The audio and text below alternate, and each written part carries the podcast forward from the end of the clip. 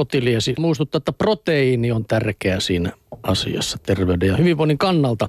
Nimittäin vaikka aamiaiseksi puuroa, lounaksi täysjyväpastaa ja illalliseksi uunikasviksia sekä pitkin päivää monta siivua ruisleipää kuulostaakin terveelliseltä menulta, niin siinä voi jäädä tämä proteiini sitten aivan liian vähälle. Proteiinia tarvitaan lähes kaikkeen, mitä kehossa tapahtuu. Se on olennainen tekijä niin solujen uusiutumisessa ja vastustuskyvyn muodostumisessa kuin hormonitoiminnan säätelyssäkin.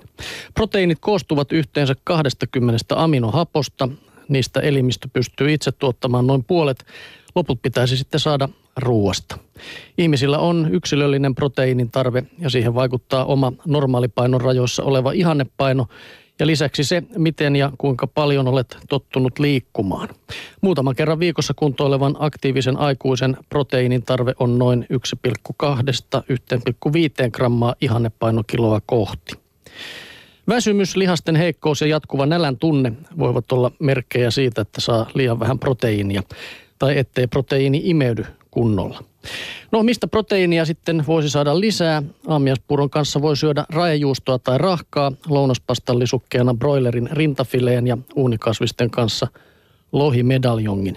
Välipalaleipien päälle sopivat munavoi, juusto tai täysliha leikkele ja herkkunälkään vaikkapa kourallinen pähkinöitä.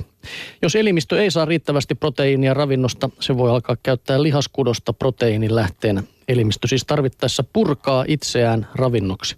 Se voi olla yksi syy siihen, että lihasta katoaa esimerkiksi pitkän sairauden, että lihasta katoaa esimerkiksi pitkän sairauden tai laihduttamisen aikana. Ja sekin kannattaa huomioida, että jotkin lääkkeet vaikeuttavat proteiinin imeytymistä. Esimerkiksi kymmenisen prosenttia aikuisista suomalaisista kärsii närästyksestä, jota hoidetaan haponestolääkkeillä. Proteiinit pilkkoutuvat vatsan happamassa ympäristössä. Jos vatsalaukun sisältö ei ole tarpeeksi hapan, esimerkiksi juuri näiden lääkkeiden syömisten vuoksi, proteiini ei lähde pilkkoutumaan eikä elimistö saa sitä hyödynnettyä, kertoo elintarviketieteiden tohtori Merja Suominen tässä lopuksi. Heti huolestuin, että sitä samarinia tulee välillä vedeltyä, eikä aina niin välilläkään, niin tota, miten menee proteiinit sitten. Ja nykyään proteiinit on tänä karppaamisen aikakautena, niin sä on pääs, päässyt ehkä vähän liian isoon rooliin tuossa ihmisten ruokavaliossa. Näin se voi olla, joo. Mutta Kodin kuvalehti kehottaa menemään metsään ja harrastamaan metsäterapiaa. Ja sen voi aloittaa pienellä samoilutreenillä. Täällä sanotaan ohje nuoriksi, että yksi sulje kännykkäsi. Lähde metsään, rannalle tai puistoon. Voit ottaa mukaan kaverisi, mutta muistakaa, että teillä ei ole lupa puhua mitään. Jos et pysty pitämään suutasi kiinni, puhu puille. Toisena on, että yritä löytää metsästä paikka, jossa sinun on mahdollisimman hyvä olla.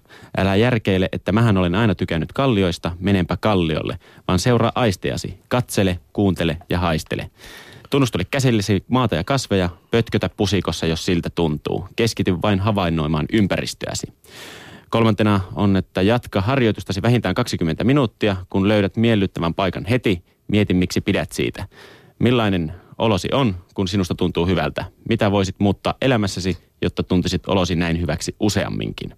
Ja äh, ajoista, täällä sanotaan, että näin luontohoivaa, kun 10 minuuttia on metsässä, niin verenpaine laskee, 20 minuuttia tunnet, miten mielialasi kohenee, yksi tunti metsässä ö, parantaa tarkkaavaisuutta, toinen tunti, niin elimistösi puolustuskyky paranee, ja jos 60 prosenttia elinympäristöstäsi pitäisi olla luontoa, jotta voisit hyvin, 300 metriä on pisin kävelymatka, joka hyvässä asuinympäristössä on lähimpään metsään tai puistoon, ja 4 prosenttia suomalaista määrittelee itsensä kaupunki-ihmisiksi. Hep, se olen minä.